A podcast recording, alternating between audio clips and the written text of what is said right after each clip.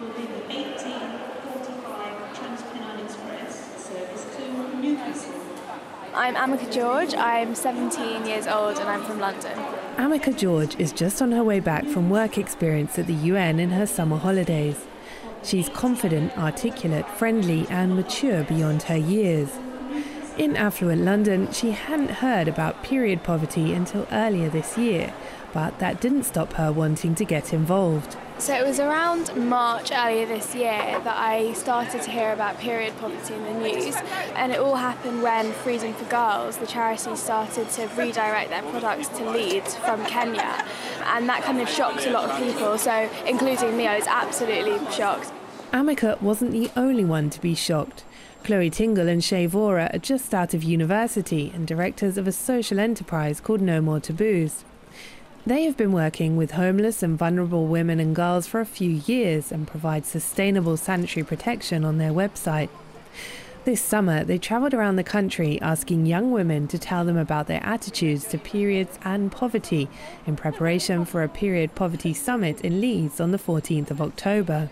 We don't think there's been enough research done into period poverty to understand the levels of who it's affecting. We know it's out there. We've met women who are living in period poverty, but it's a double taboo. Poverty is a taboo and periods are a taboo. So it's very difficult to get people to tell you their story about this. So we need much more research to find out the links between food poverty and period poverty, and to understand the level um, with young people, as well as um, kind of the women that we've been working with so far um, in terms of homeless women and, and vulnerable women. They have been working with the health charity Plan U K, and as Shay Vora explains, the problems are far more wide-reaching than just not being able to afford some sanitary towels. Poverty really affects a range of issues. Like, it brings about inequalities in health, it brings about inequalities in education. If you're if you're um, a girl and you're going to school and you can't afford sanitary products, then you're missing out on education. So, yeah, it's a, it's a really, really big issue.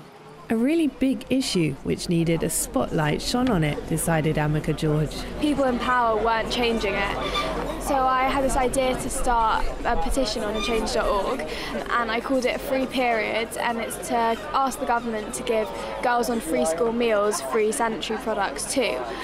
And since then I've just been really overwhelmed with the support. It's, at the moment it's at almost eleven thousand signatures, and I've got the support of some quite high profile people like Sherry Blair and Kathy Newman, Ken Loach, and it's just been really amazing. I've been to the House of Lords twice now to discuss the progress of my campaign. So I've met with Baroness Burt, who's a Lib Dem peer, and Shami Chakrabarti, who's the Shadow Attorney General, and they've both been really supportive, and we kind of discussed how we can kind of get this through and kind of make the government take notice sooner. The stories Amika and the others have discovered are the kinds of things that really should make the government take notice. Just awful stories, and a lot of them have emailed me saying, I grew up in a family of six and I was the only girl and I had no idea what to do, so I'm so glad people are starting to take notice. But that was fifty years ago, and like just awful stories of girls saying that they literally every single night they would come home and go through all the sofas and try to find for, look for spare change, just pennies in, like on the floor and whatever, just to try and make up enough money to afford sanitary products. It's just awful. Since the credit crisis and government changes in the benefit system, more and more people in the U K are struggling and need access to food banks and social welfare.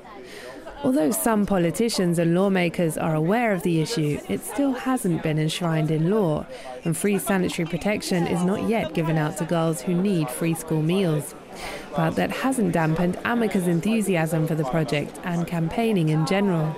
I think it's definitely opened my eyes up a bit more to kind of the, the things that are possible, especially with social media now. I think a lot of people underestimate the power of the internet, and the fact that I've managed to do all this just from, you know, my laptop at home. So it's kind of made me think twice about how people can use the internet and use whatever resource is possible to make a positive change in the world. And it sounds really corny, but I think that if more people, especially young people, realise that they can do amazing things just from, you know, from their bed, then, you know, everyone can kind of come together and collaborate, and just to see that many people sign the petition that I started has been really inspiring. So I don't know where where it will take me um, later in life, but yeah, I've definitely felt like it is possible to make a change from what I've done.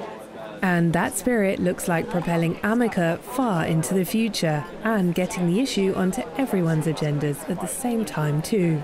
It's actually the first time I've ever done anything like it, so it's been, um, it's been quite overwhelming. I think I just kind of thought that I'm in a really lucky position where I've never had to go through any of this, and I've like, when I start my period, I've never even thought twice about not having pads, so when I read about it, it just completely shocked me. Like, I just couldn't get over it and I couldn't stop thinking about it, so I just thought if there's something I can do that would help, um, then that's that's good. And I um, since then loads has happened that's kind of helped me to raise awareness, so I've spoken at different events and I've um, gone to meet different people, meet Uh, the peers and meet other campaigners, and I have a few things lined up at the end of the year which are really exciting, so I'm hoping that period poverty is going to become a more a more frequently used word in, in society.